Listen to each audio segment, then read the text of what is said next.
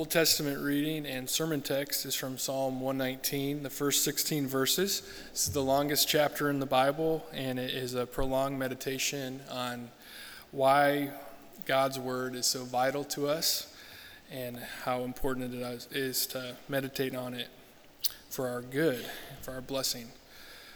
Starting in verse 1 of Psalm 19, 119 Blessed are those whose way is blameless who walk in the law of the Lord. Blessed are those who keep his testimonies, who seek him with their whole heart, who also do no wrong, but walk in his ways. You have commanded your precepts to be kept diligently. Oh, that my ways may be steadfast in keeping your statutes. Then I shall not be put to shame, having my eyes fixed on all your commandments. I will praise you with an upright heart when I learn your righteous rules. I will keep your statutes. Do not utterly forsake me. How can a young man keep his way pure? By guarding it according to your word. With my whole heart I seek you. Let me not wander from your commandments. I have stored up your word in my heart that I might not sin against you. Blessed are you, O Lord. Teach me your statutes. With my lips I declare all the rules of your mouth. In the way of your testimonies I delight, as much as in all riches. I will meditate on your precepts and fix my eyes on your ways. I will delight in your statutes. I will not forget your word. This is the word of God. Thanks be to God.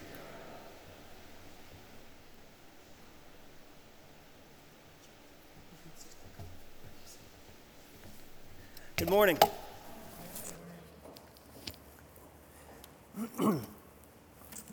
Um, we are continuing in, in the uh, series on drawing near, and as uh, we started off in Ephesians 4, talking about God's vision for the church, God's vision of a church that's mature and spiritual, uh, spiritually mature, loving one another, unified, and glorifying God. And then George preached last week on drawing near to the Lord through prayer and did a wonderful job. In fact, I listened to it twice. It was uh, really good and very helpful as I prepared here today. Today, we're going to be talking about, we're actually the next two weeks. This is a part one on uh, the Word of God. Today, talking more about the authority of the Word of God, and next week, talking more about the power of the Word of God. And um, so, oh, thank you.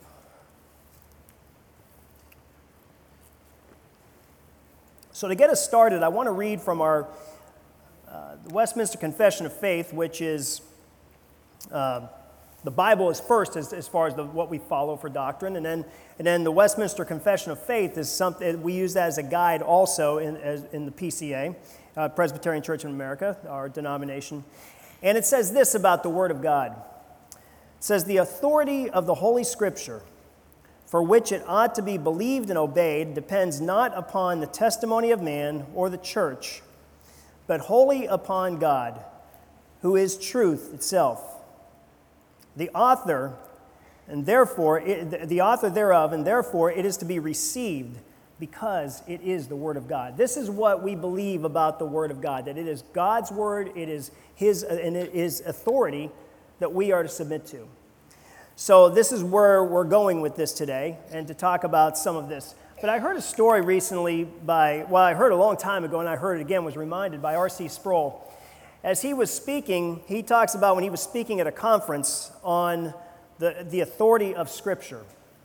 He was given one of the keynote or the plenary addresses. And when he was finished, he noticed a familiar face in the crowd and was excited to, to be reunited with this friend. It was a friend after the conference, they got together, and it, this was a dear friend from college. And this friend was someone that R.C. Sproul and, and, uh, and he would gather every day for an hour and commit to an hour of Bible study and prayer. And they did this all throughout college. And so they were very excited to see each other. And, and R.C. Sproul talks about, you know, they went out to dinner after the conference and, and started catching up on their family and their jobs and their careers and just where things have been in the last 20 some years.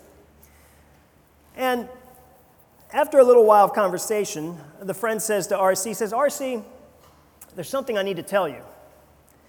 I no longer believe that the Bible is the infallible, inspired authoritative Word of God. Now, R.C. Sproul was pretty saddened, as you can imagine, to hear this. And he said, Is there anything from the faith that you once held? Is there anything from the faith that you still hold on to? And he lit up and he said, Oh, yeah. I, I, yes, I, I still believe the Christian faith and still believe that Jesus is my Lord and Savior. R.C. said, Well, that's wonderful news. But let me ask you a question How does Jesus exercise his lordship in your life? And he said, well, He does that through the church, through the teachings of the church. And R.C. said, Okay, which church? And he said, Well, the Presbyterian church. And R.C. said, Which Presbyterian church? And he, th- this went on to where the friend finally said, Well, I think I got a problem. Indeed, he did, because the revelation that we have of Jesus Christ, the way we know of Jesus Christ and his commandments, comes strictly through the Word of God, through the Scriptures. And if we're loose with that, then how can we say that we believe in Jesus and he is our Lord and our Savior when we cannot believe the Word that is spoken about him? Unfortunately, though, this friend's way of thinking is pretty common in our culture, and even really in the modern church. It's like he wanted the benefits of knowing God, he wanted the benefits of following Christ, but did not want to submit to God's authority, did not want to submit to God's word completely. Jesus spoke about this in Mark 7 when he says to the Pharisees, He says, Well did Isaiah prophesy of you, hypocrites, as it's written.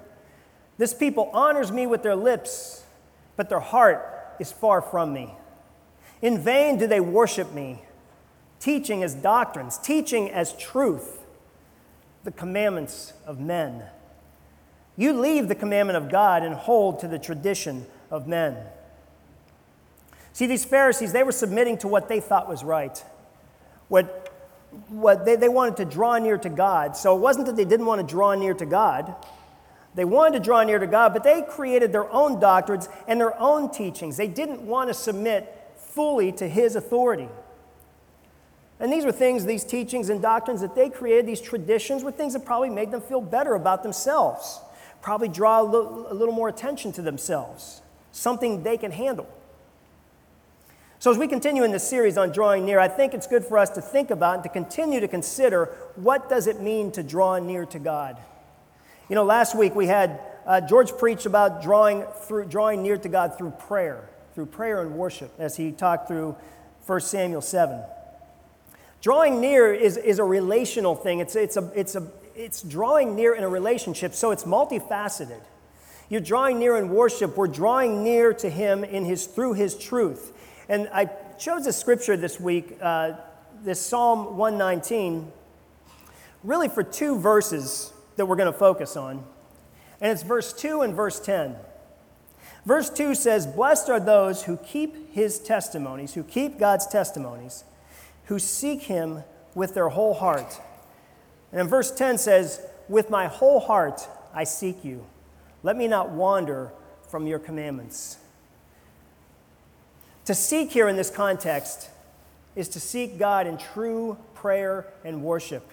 It's not, you know, there's different ways you can define seeking in this context or, or in any context, but in this particular context, this is seeking God through prayer and worship, seeking this intimate relationship with God. In fact, verse 10, it could say, Let me not, let me not wander from you. Your commandments and you are almost synonymous. Your word is you. You are truth incarnate. The psalmist is saying that to seek God is to know his word, to know his truth, his authoritative word. So to draw near to God, for, for God's people, followers of Christ, must submit to God's authority and must subject our authority to Him. So there's a submitting of ourselves to Him, and there's also there's submitting to God's authority, but also subjecting our authority, our how we run our lives, subjecting ourselves to Him. So, by submitting to God's authority, because, no, because notice we can still draw near without submitting ourselves completely to God. We see this throughout Scripture. We, we went through Hebrews a few months ago, and then throughout Hebrews, we see this theme of drawing near. And, and finally, in verse 10, or chapter 10, the author of Hebrews says this. Now, you remember the Hebrews, they were drawing away from Christ because of fear, because of, of things that were happening, the, the threats of the government, of persecution, of, of death. And they were scared. So it's understandable, but they were pulling away from Christ. And they were going back to the old covenant, the old ways. They were going back to the law, relying on the law for their salvation, for their cleansing.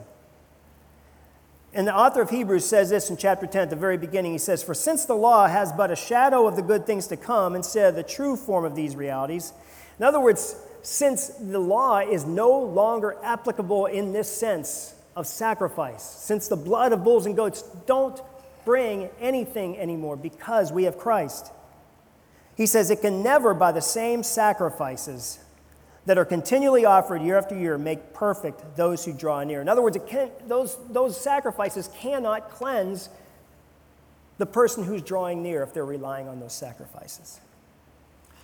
The key here is that they're still seeking to draw near.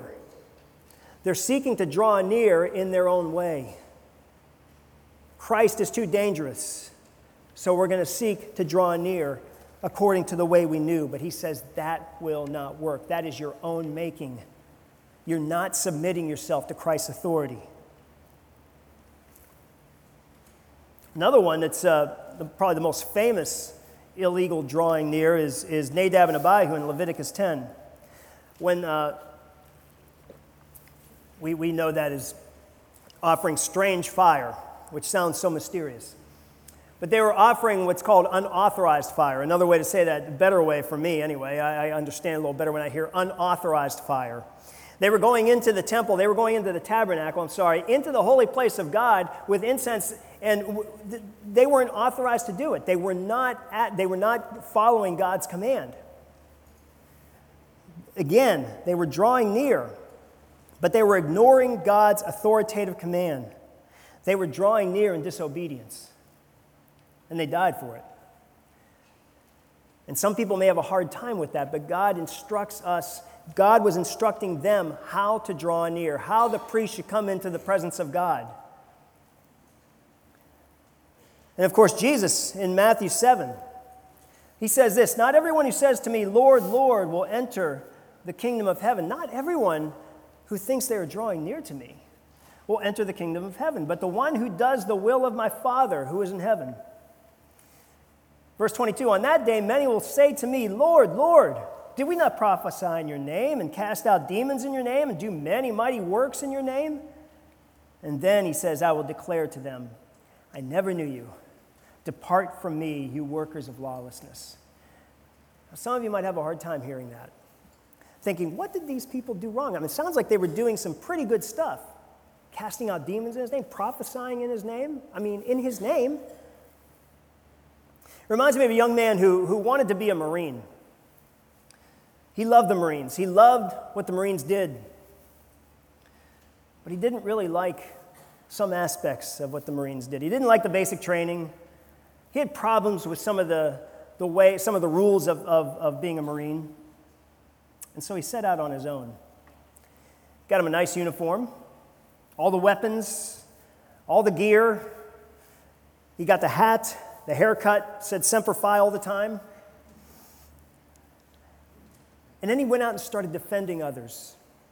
He started helping communities, high crime communities. He'd go in and he would help.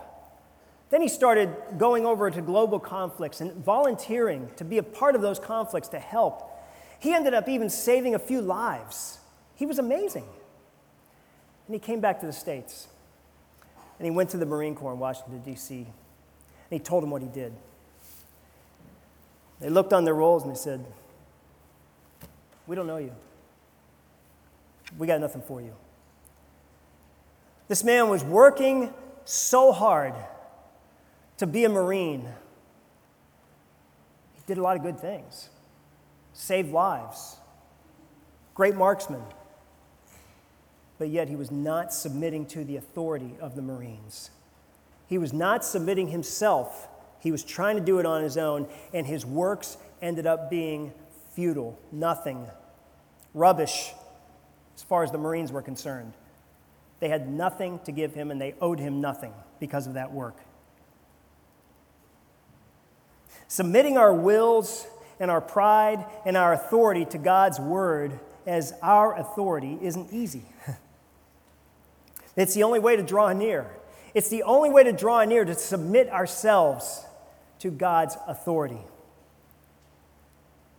The problem is when you start doing that, you will engage in conflict. There will be conflict when you have God as your ultimate authority, when the Word of God is your authority, you're going to, you're bound to run into conflict. Think about the, the, the disciples as they were going out proclaiming the, the gospel, and the government came down on them. And what did they say? Who are we going to obey, God or man? It's not even a question. And they paid for it. They got beat up. But they could not do otherwise but to obey the Father, to obey the Word of God that was their authority. So we see that we're, we're drawing near to God through the Word. Now, Hebrews in chapter 7 kind of clarify this a little bit more. He speaks of, the author speaks of in chapter 7, those who draw near to God through Christ. So this isn't us having to rely on getting the Bible all right, submitting ourselves and being willing for God to lead us and being willing to be chastised by God and recognizing the Bible as our authority. But we're to do that through the living Word, the living Word of God, who is Christ. We must subject our authority to Him. We say yes to Him and no to our pride, to our stubbornness, to our autonomy. We're so good at being autonomous and we're so desirous of running our own lives, especially now. But yet, Jesus, the living Word of God, He said, if you want to follow me, if you want to draw near, here's what you do. You come after me, you must take up your cross and deny yourself. You want to draw near, take up your cross and deny yourself. Like on the road to crucifixion. One of the greatest examples of Christ's followers we have of this in the scriptures is Paul. Paul, who had every reason to boast as he lays it all out in Philippians 3, every reason to boast and say all of the great. I mean, the, the, Pharisees would have loved Paul. I mean, they didn't later, but they did at one point before he was a follower of Christ. Because he was of the tribe of Benjamin, circumcised on the eighth day. He had all the pedigree, he had everything. And yet, what he says after stating all those things in Philippians 3, he says, But whatever gain I had, I counted as loss for the sake of Christ. All of this good stuff, all of this, uh, this position and this prestige, he counts it as loss. Think about things that you have achieved in life. Think about the money you've made. Think about the positions you have, have, have gained. Think about the awards you've gotten. Think about the things that, that brought you attention from others, that made people think a lot of you. Paul's saying, I don't, I don't care. I don't care. What would it be like to feel that way? To say, I have everything, everything that's been given to me, every gift, everything that I've achieved. I don't need it because I count it all as a loss, because the one who has gained everything for me is Christ Jesus, and He's the one I need. He's the one I'm pursuing. He's the one who gives me everything I need. And He says, I count those things loss so that I may gain Christ that I may gain Christ and be found in him, not having a righteousness of my own that comes from the law, but that which comes through faith in Christ, the righteousness from God that depends on faith. Faith that the God of the universe and his Son, Jesus Christ, are able to save us to the uttermost, as the author of Hebrews says, able to save us completely, regardless of where your life has been. And he goes on, that I may know him in the power of his resurrection and may share his sufferings, becoming like him in his death, that by any means possible I may attain the resurrection of the dead. By subjecting our authority, brothers and sisters, our autonomy, we're killing the idols of the heart. George talked about that last week. In 1 Samuel 7, they're, they're, they're lamenting and praying to God throughout these 20 years, and yet Samuel told them, You got to get rid of your idols. They were drawing near to God, praying to Him, and yet still maintaining their autonomy in some way. Maintaining those idols because they didn't want to submit completely to God. It had to be them submitting completely. Why must we deny ourselves in such a way? Doesn't it sound a little too harsh? If we really want to draw near to Christ, if we really want to follow Christ, then we follow what he did. And prior to Paul listing his pedigree and the things that he, he longs for in pursuing Christ, he says this in Philippians 2. I'm sure many of us know this well, but it's always good to be reminded. When he tells us to have this mind among yourselves, which is yours in Christ Jesus, who, though he was in the form of God, he didn't count equality with God a thing to be grasped, a thing to be taken advantage of, or a thing to take advantage of. But he emptied himself by taking the form of a servant, being born in the likeness of men, and being found in human form. He humbled himself the God of the universe, the Son of God, came and humbled himself. And how did he do that? By becoming obedient. He submitted himself to the Father, he submitted himself to the Word of God, to the promise of God, becoming obedient. How far? To the point of death, even death on a cross. And therefore, God has highly exalted him, bestowed on him the name that is above every name, so at the name of Jesus, every knee should bow in heaven on earth and under the earth, and every tongue confess that Jesus Christ is Lord to the glory of God the Father. Brothers and sisters, this was just an introduction. Since we have a meeting today where the, the sermon is a little shorter, but take time this week to think about how you are submitting your authority to the Word of God, how the authority of the Word of God plays in your life, how much autonomy you are taking on. How much you are, are pushing God out because you just don't want it that far. You don't want that much of Him. Take time as you read the scriptures and ask yourself is this something I'm willing to die for? Is this something I'm willing to give myself for? And ask the Lord to open your heart. Ask the Lord to change you. Ask Him to shape your heart to His will because we can't do it on our own. It is the power of Christ through his Spirit. That's the only way we can be brought to him ultimately as he draws us to himself. So let us draw near to God through Christ, the living word, our great high priest, and let's trust him. And may our God help us to do so. Let's pray. Father, I thank you for your word and for the authority of your word. Lord, help us to understand the freedom that you give us the liberty that is in your word, the liberty of trusting our entire lives to you and submitting ourselves to your authority. Help us, Jesus. Help us to draw near. And Lord, as a church, as we go through this, these next few months, years, whatever however long this process takes, I ask that you would draw us near in spite of all of that in spite of the wrestlings, in spite of the difficulties, that you would draw us near and that you would make us a church that is glorifying you, that seeks to glorify you, that seeks to love one another, and to be a light in this neighborhood of your gospel. Pray that in Christ's name. Amen.